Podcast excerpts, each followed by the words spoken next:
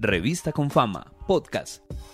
Nunca hay una receta. O sea, lo que a mí me sirvió no directamente te tiene que servir a ti.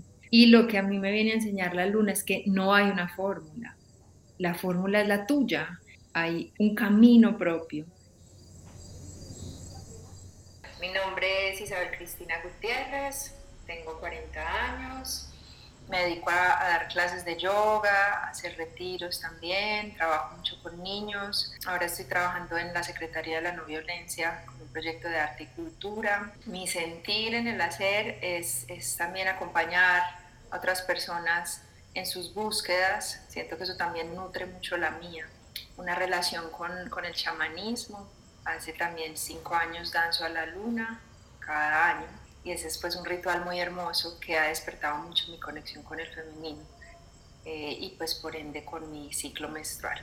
Hace más o menos 10 años empecé una búsqueda, no sabía de qué, y empezó con un deseo de dejar de planificar.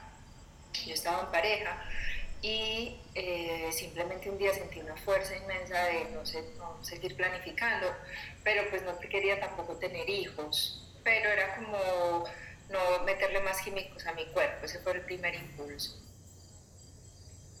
Mi nombre es Regina Escobar, tengo 66 años. Estoy en un momento de mi vida que por circunstancias es primera vez que estoy realmente conmigo, o sea, viviendo conmigo es una experiencia que no la viví cuando estaba joven, pues siento que me casé joven, salí de casa de papás, como decía una psicóloga, que salí de la cuna para la cama doble.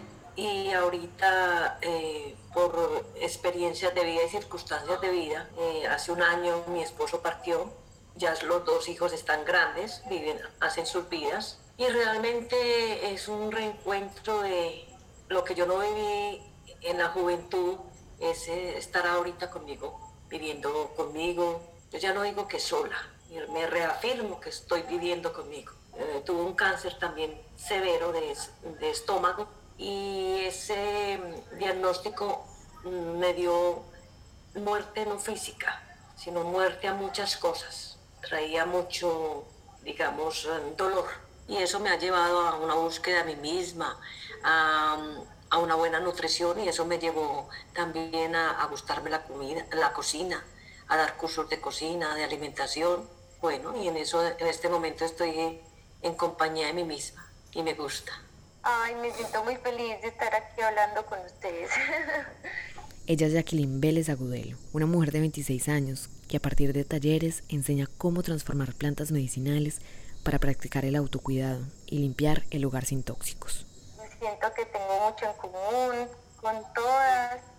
Bueno, también soy una mujer que gracias al Espíritu Divino ha empezado a caminar como con las plantas, con también el conectarte conmigo misma. También justo vengo en un proceso de, terminar una relación y de también estar viviendo conmigo misma, que es algo que también siempre había querido como experimentar. Y, y, soy también como facilitadora comunitaria por el, por, de saberes por el cuidado de la tierra, hago activismo en colegios, en la comunidad, en la ciudad. Siento que mi despertar a tener una vida como un poquito diferente inició cuando decidí dejar de comerme a los animales. Jacqueline, Isabel y Regina reconocen en qué momento y a partir de qué situación la comprensión de sí misma se expandió. También juntas recordaron su menarca y con esas memorias reconocieron quiénes han sido y cómo cada historia escribe una que nos abarca a todas. 13 años y estudiaba en un colegio de solo mujeres por la tarde y, bueno, obviamente había ido la marca de toallas nosotras a mostrarnos videos, tenía mi paquete de toallas de noche, de día, de tanga, protectores de colores. Y quería mucho que me viniera la menstruación, como que ya lo estaba esperando.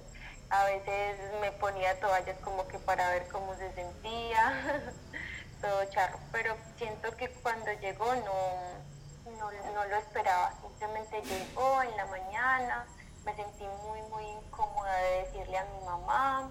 En, la, en mi casa hay una tienda, pues mis papás tienen una tienda y bueno, creo que los paquetes de toallas que me habían regalado en el colegio se los había dado a mi mamá. Entonces bajé a la tienda sin que nadie me viera, me robé un paquete de toallas y ya y me lo puse y le dije a mi mamá y fue como, ay no, qué pereza tener que compartir esto. La experiencia mía sí fue totalmente diferente. Eh, me vino la menstruación a los 11 años. No sabía exactamente qué pasaba. Tenía una información y no fue directa desde mi mamá como desde una educación, sino que a las niñas eh, eh, empezaban a sangrar y se ponían un trapito, no más. Porque cuando a mí me tocó no habían toallas higiénicas. Iba a ir al, estaba yo en primero bachillerato, iba para el colegio y fue algo de, miedo, de sorpresa, eh, porque uno siempre, o, yo relacionaba sangre con, como con enfermedad, con algo delicado. Sentí miedo ya cuando le conté a mi mamá, la información era que eso era como un secreto, que eso no lo podía saber nadie, porque ya la niña había empezado a enfermar. Y yo no sé si fue que tomé muy en serio eso de enfermar, que mis menstruaciones fueron muy dolorosas, bastante dolorosas. Tuve endometriosis. Después fui entendiendo que, no era así, pero de inicio fue mucho tabú, eh, secreto, miedo y eso fue la, la información inicial, en mi sentir inicial. Bueno, para mí, bueno, llegó a los 14 años, años de mi mejor amiga. Ese día pues era una fiesta porque eran sus 15. Y pues lo he recordado varias veces, hoy, hoy siento algo diferente, pues una claridad. Bueno, entonces primero, sentí que no quería que pasara, pero hoy me doy cuenta que es un sentimiento que ya conozco en otros momentos de mi vida y es como un sentimiento de dualidad entre quiero y no quiero, porque sé que muere algo, entonces hay tristeza, pero también en el fondo sé que van a hacer algo nuevo y siento alegría. Entonces hoy lo puedo nombrar así, si me recuerdo en ese momento era esa misma sensación. También era pues tabú, no, no, no recuerdo haber escuchado la palabra enfermedad, sin embargo, si era algo muy secreto, también me, identifico igual, pues le conté a mi mamá y no hubo mayor información al respecto. Es como si ella creyera que yo de alguna forma ya sé qué hacer. Eso es lo bueno, se usan estas toallas, se usan así, más o menos esto dura, como pues cosas súper prácticas eh, y ya. Sin embargo, pues yo sí, pues de conversaciones con amigas, una de mis, uno de mis mayores miedos y también algo familiar era pues que ya existía la posibilidad de quedar embarazada y pues eso me daba miedo. ¿cierto? Porque como que ese es como un, previo a la posibilidad. Ya el resto son otras cosas, pero eso de alguna forma a mí me daba temor. Luego llegó la adultez y con ella preguntas que traspasaron las experiencias vitales de Regina, Isabel y Jacqueline.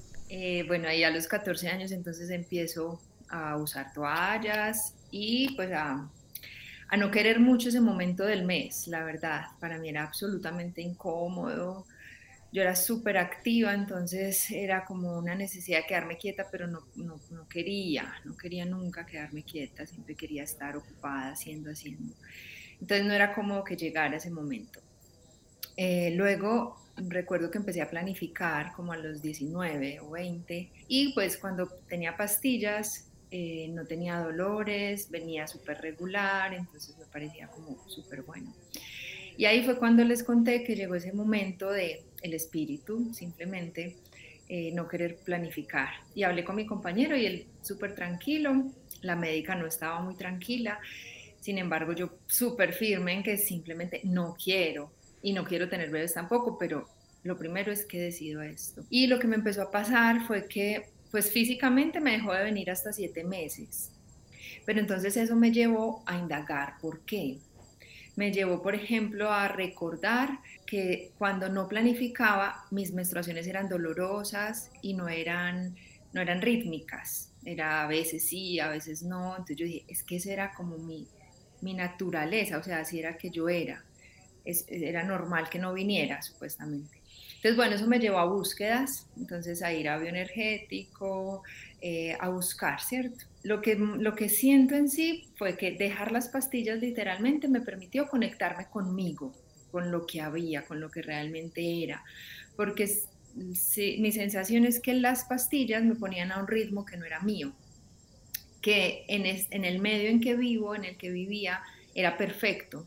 ¿Por qué era perfecto? Porque me permitía trabajar 30 días al mes con toda, pues no podía sentirme, no podía sentir que me quería, que quería parar, no podía sentir que quería llorar, no podía sentir realmente qué estaba pasando por mi cuerpo. Entonces al dejarlas lo que empiezo a sentir es que me empiezo, pues me toca observarme, conocerme, sentirme, es como, ay, esa es la que, la que me habita y, es, y no es lineal, es rítmica, es cíclica. Hoy se los digo, pero en ese momento yo no entendía nada. Yo simplemente era como, como también una cosa muy profunda de búsqueda, porque yo tampoco comprendía en ese momento por qué insistía en, pues porque la médica me decía, vuélvaselas a tomar, y yo insistía en, no me las voy a tomar, y seguía en la búsqueda, y también empezaba a ver claridades y alegrías, y yo siento que eso me conectaba a seguir la búsqueda. Y ahí pues empecé la danza de la luna, que yo siento que ha sido absolutamente sanadora, y eso energéticamente me ha empezado a conectar muy fuerte con la tierra, pues con la madre. Ya en la adultez, eh, yo digo que fui una bendecida en ese momento, yo laboraba y mi jefe era un médico, un médico bioenergético. Entonces con este médico aprendí, digamos, más información sobre la menstruación. O sea, entonces, eh, inicialmente por mis sangrados tan abundantes me iban a sacar la matriz él inclusive sacó un, yo no sé si decir la palabra correcta, un tratado o algo, una información sobre el síndrome premenstrual. Yo empecé a observarme antes de venirme la menstruación y me pasaban muchas cosas de esas. Me hizo el tratamiento médico para mejorar esas eh, abundantes menstruaciones, para evitar que me sacaran la matriz, pero él decía que es algo importantísimo nosotros también tenemos, nosotras como mujeres, como femenino, tener la matriz. Y de él aprendí eh, estudios y cosas que había hecho, que cuando las mujeres le sacaban la matriz, empezaban en una depresión, había un cambio tremendamente en nosotras las mujeres, en ese femenino. Y ahorita ya a mi edad ya no tengo menstruaciones, pero las vi ya diferente, ya hubo una aceptación, yo creo que también eso fue una mejoría en el dolor premenstrual. Ahora la veo muy tranquila, la agradezco cada vez que me viene, es cíclica, la escucho, la siento, mm, la honro, la entrego a la tierra, pues hago ritual con ella. Me siento feliz de menstruar, que pues eso es realmente una de las cosas que es un gran cambio, pues yo no era feliz de menstruar. Y sé que estoy como en un un mínimo de lo que puedo llegar a lograr con mi, con mi luna, con mi menstruación. Es como que después de años con ella, habiéndome a escucharla, siento que apenas ahora se va a abrir como algo también muy grande de, de conexión más profunda con ella, con la creatividad, por ejemplo, con la capacidad de crear, que es lo que finalmente da también esa, esa energía de nosotras cíclica. Ay, qué lindas historias las de ustedes, qué alegría. Mm, pues bueno, como estudiaba en un colegio de solo mujeres, como que fue muy tranquilo el, el menstruar, el que a veces una se manchaba o no, no me incomodaba demasiado, pero tampoco pues sentí así como un llamado mientras estuve en el colegio. Siempre fui muy regular, mi mamá también, cada 28 días. Y bueno, cuando entré como a la adultez, digamos, a los 18, 19, 20 años, me empecé a acercar mucho al feminismo, pero me fui hacia el feminismo desde la rabia y ahí mi menstruación empezó a ser súper dolorosa. Ahora lo puedo ver, en ese momento no, no lo veía tan claro, pero ahora lo puedo ver de que sí, como que toda esa rabia eh, se empezó a acumular en mi vientre y me empezaron a dar demasiados dolores. Bueno, otra cosa también que cambió como mi relación con la menstruación de una manera más bonita fue que yo siempre veía que mi mamá eh, tenía en, el baño una bolsita negra y ahí ponía las toallas y bueno, luego las tiraba a la basura. y eso siempre me, me pareció como muy raro como ahí en esa bolsa también como el escondido, el secreto, el que no se pueden dar cuenta, el que es basura, el que es algo sucio.